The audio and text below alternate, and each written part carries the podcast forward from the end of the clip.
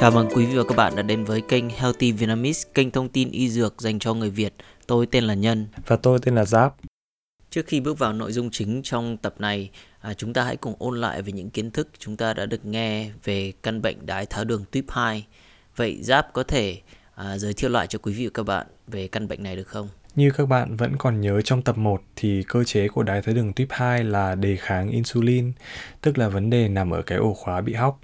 Trong trường hợp này thì chiếc chìa khóa insulin có thể được tiết ra đủ, nhưng ổ khóa của tế bào lại kém nhạy cảm với insulin, khiến cho đường gluco không vào được tế bào, gây ra tăng nồng độ đường trong máu. À, khác với căn bệnh đái tháo đường tuyếp 1, à, nó, đó là một căn bệnh tự miễn, thì à, đối với bệnh đái tháo đường tuyếp 2, thời điểm phát bệnh thường khi đã lớn tuổi hơn so với tuyếp 1 có nhiều yếu tố có thể gây ra tăng nguy cơ đái tháo đường tuyếp 2, ví dụ như là béo phì, lười tập thể dục, uống rượu bia hay chế độ ăn uống không hợp lý. À, đối với những người được chẩn đoán bị đái tháo đường tuyếp 2 thì mục tiêu quan trọng nhất là duy trì lượng gluco máu khi đói, à, gluco máu sau ăn ở mức độ sinh lý, đạt được cái mức độ HbA1c lý tưởng. À, tất cả những cái đó có thể giảm được các biến chứng có liên quan, giảm tỷ lệ tử vong do đái tháo đường gây ra. À, về mặt phác đồ điều trị thì thường có hai phương pháp. Phương pháp một là không dùng thuốc và phương pháp thứ hai là dùng thuốc. Nhân có thể giải thích về phương pháp điều trị không dùng thuốc cho đái tháo đường tuyếp 2 được không? Cảm ơn Giáp. À, với phương pháp không dùng thuốc, đây thường được coi là bước 1 trong pháp đồ điều trị và kiểm soát đái tháo đường tuyếp 2. Bước này là kết hợp của hai chế độ ăn uống và tập luyện. À, hãy cùng nói về chế độ ăn trước. Thì đối với chế độ ăn thì nó cực kỳ quan trọng đối với những người có chỉ số BMI trên 25 tức là trường hợp hơi thừa cân. Bởi vì việc giảm cân thì có tác dụng rất tốt đối với khả năng kiểm soát tiểu đường. Um, trung bình ấy, thì chỉ cần giảm từ 5 đến 10% cân nặng ban đầu cơ thể có thể tạo ra một cái khác, khác biệt rất là lớn trong khả năng điều trị điều tiết lượng đường trong máu và hiệu quả của insulin. Không chỉ vậy, nó cũng có thể giúp làm giảm huyết áp và cholesterol nữa cho nên là uh, sức khỏe uh, nói chung có thể được tăng lên.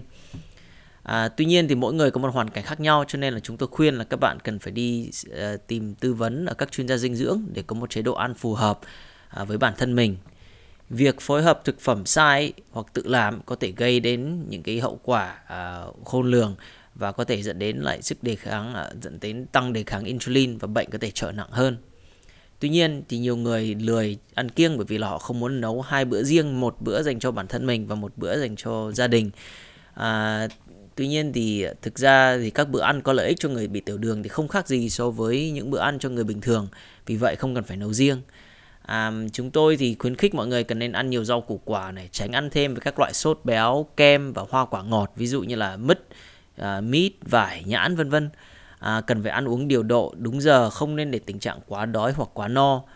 Chia khẩu phần ăn thành nhiều bữa trong ngày để tránh tình trạng à, đường huyết tăng một cách quá đột ngột. À, cũng nên ăn nhiều các loại ngũ cốc nguyên hạt thịt da cầm và các loại hạt. À, tránh ăn hoặc là giảm ăn các loại thịt đỏ đồ ngọt và đồ ăn mặn hay là chất béo bão hòa. Về mặt tập luyện thì việc vận động mỗi ngày là phương pháp điều trị tiểu đường không dùng thuốc cực kỳ hiệu quả và đơn giản và cũng rất là rẻ tiền. Bạn chỉ cần là làm tất những cái môn thể dục thể thao mà bạn đã yêu thích ví dụ như là đi bộ chạy bộ đạp xe đá bóng bóng rổ vân vân. Chỉ cần tập từ 30 đến 45 phút hàng ngày 5 buổi một tuần là à, đủ. Tuy nhiên à, cũng không nên là tập quá sức so với sức chịu đựng của bản thân cho nên là phải nên xin tư vấn từ bác sĩ hay là huấn luyện viên thể thao chẳng hạn. À, tập luyện thì giúp insulin hoạt động tốt hơn và nhờ đó giảm và ổn định đường huyết trong thời gian lâu dài. Cảm ơn Nhân đã cung cấp những thông tin rất hữu ích về các phương pháp điều trị đái tháo đường type 2 không cần dùng thuốc này. Chúng tôi muốn một lần nữa nhấn mạnh tầm quan trọng của tập thể dục thể thao. Tập thể dục giúp tăng nhạy cảm insulin, do đó đánh thẳng vào cơ chế của tiểu đường type 2. Kể cả khi bạn không thừa cân thì vẫn nên tập thể dục thường xuyên vì đề kháng insulin có thể xảy ra ở cả những người có chỉ số BMI bình thường, nhất là ở những người gốc châu Á như người Việt Nam. Này nhân, khi nào thì bệnh nhân cần phải dùng thuốc để điều trị đái tháo đường type 2 và có những loại thuốc nào đang có mặt ở trên thị trường? Thường thì sau khi đã áp dụng cái phương án thay đổi lối sống sau khoảng 3 đến 6 tháng mà không thấy có hiệu quả thì đây là lúc mà các bác sĩ thường khuyên bạn nên bắt đầu dùng thuốc. Trên thị trường ấy thì có rất nhiều các nhóm thuốc khác nhau. À, tuy nhiên thì chúng thường được chia ra các những nhóm chính sau đây. Nhóm thứ nhất thì tên tiếng Anh được gọi là biguanide. À, thuốc phổ biến nhất là metformin chắc là nhiều người đã từng nghe thấy rồi. Thì thuốc này có tác dụng là làm giảm lượng đường do gan thải ra và giúp các tế bào hấp thụ gluco một cách hiệu quả hơn. Metformin thì từ lâu đã được coi là lựa chọn số 1 để điều trị và kiểm soát đái tháo đường bởi vì ưu điểm của nó là ít gây ra hạ đường huyết hoặc là không không gây ra tăng cân. Về mặt tác dụng phụ thì uh, metformin thường gây ra những vấn đề về đường tiêu hóa ví dụ như là đau bụng, tiêu chảy, uh, thỉnh thoảng hay buồn nôn nữa. Nhóm thứ hai cũng hay được dùng à, có tên tiếng Anh là sulfonylurea thì nó được thường dùng là phương án 2 hoặc là khi metformin à, gây ra quá nhiều à, tác dụng phụ cho người dùng thì thuốc này giúp tăng lượng insulin được sản xuất bởi tuyến tụy và làm giảm ức chế insulin ở trong à, tế bào. Tuy nhiên thì nhóm thuốc này rất dễ gây ra hạ đường huyết và gây tăng cân. Nhóm thứ ba được gọi là thuốc ức chế enzyme DPP4 thì nhóm thuốc này tăng lượng insulin trong máu. À, về mặt ưu điểm thì ít gây ra hạ đường huyết và không gây tăng cân nhưng về mặt tác dụng phụ thì thường có thể là gây ra buồn nôn hay đau đầu. Nhóm thứ tư được gọi là thuốc ức chế thụ thể SGLT2, à, à, một trong cái ví dụ phổ biến là dapagliflozin chẳng hạn thì nó có khả năng là làm giảm tái hấp thụ đường trong thận và làm giảm lượng đường trong máu. Về mặt ưu điểm thì ít gây ra hạ đường huyết, à, thuốc cũng còn có tác dụng là giảm cân nữa à, đặc biệt là hữu ích với những người à, bệnh nhân đang bị thừa cân. Tuy nhiên về à, mặt à, hạn chế thì rất dễ gây ra nhiễm trùng đường tiết niệu và gây ra mất nước bởi vì là trong nước tiểu có rất nhiều đường. À, nhóm thứ năm à, tên tiếng Anh là thiazolid dinadione, à, ví dụ là rosiglitazone hay là pioglitazone thì nhóm này có khả năng là làm giảm axit béo trong máu, do đó là bắt tế bào phải dùng đường làm nguồn năng lượng chính và làm giảm lượng đường huyết. À, về mặt ưu điểm ấy thì nó ít gây ra hạ đường huyết giống như là nhóm sulfonylurea. Tuy nhiên thì có khá nhiều tác dụng phụ như là tăng cân này hay là có thể làm giảm uh, gây ra suy tim hoặc là hại gan. Cho nên là nhóm này cũng khá ít dùng trong thời điểm hiện nay. Nhóm thứ sáu thì hơi đặc biệt một tí. Nhóm này tên tiếng Anh là thuốc đồng vận thụ thể uh, GLP-1 thì thuốc này có khả năng làm tăng sản xuất insulin Tuy nhiên khác với những nhóm thuốc trên là những nhóm thuốc uống, nhóm này là nhóm thuốc tiêm. À, có rất nhiều loại bút tiêm trong nhóm thuốc này, ví dụ như là Byetta, Bydureon hay là Victoza. Thì vì đây là loại thuốc tiêm, cho nên nhược điểm của nó là bạn cần phải biết cách tiêm một cách chính xác. À, thường là đắt tiền hơn một tí và nếu mà không tiêm chuẩn thì có thể gây ra những cái hậu quả lớn. Nhưng ưu điểm thì bạn không phải uống thuốc hàng ngày và Ờ, một số loại kim tiêm thì phải tiêm là một đến hai lần một tuần cho nên rất dễ dùng.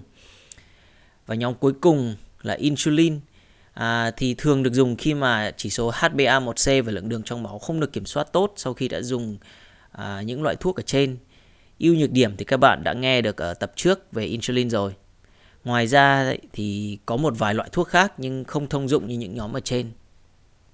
Các bạn cần lưu ý rằng tất cả những thông tin mà chúng tôi đã cung cấp trong tập này à, được dùng với mục đích tham khảo nếu quý vị và các bạn có um, đã bị phát hiện là bị bệnh đái tháo đường tuyếp 2 thì xin hãy đi gặp các nhân viên y tế ví dụ như là bác sĩ để được um, đưa ra những phương pháp đồ điều trị một cách chuẩn xác nhất.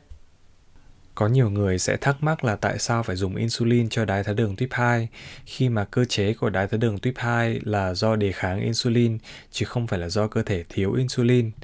Đó là vì thời gian đầu thì tuyến tụy phải hoạt động vượt công suất, tiết ra nhiều insulin để bù đắp cho việc đề kháng insulin nhằm giữ đường huyết ở mức ổn định.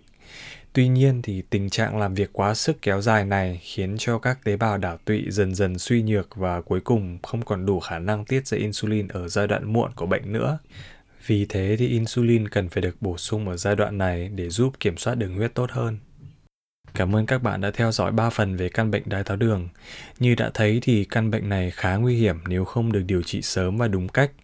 Tuy nhiên thì chúng ta may mắn được sống trong thời đại có nhiều phương pháp điều trị hiệu quả, nên nếu bệnh nhân tuân thủ phác đồ điều trị và theo dõi của nhân viên y tế thì căn bệnh hoàn toàn có thể được kiểm soát và tránh được những biến chứng đáng tiếc. Nếu quý vị và các bạn có bất kỳ câu hỏi gì thì xin hãy gửi đến email của chúng tôi tại địa chỉ hỏi đáp a healthyvietnamese.com nếu quý vị và các bạn thấy các thông tin này hữu ích cho bản thân mình thì xin hãy share, like và subscribe podcast của chúng tôi ở trên YouTube, Apple Podcast hay là Spotify. Xin hẹn gặp lại quý vị và các bạn vào tuần sau.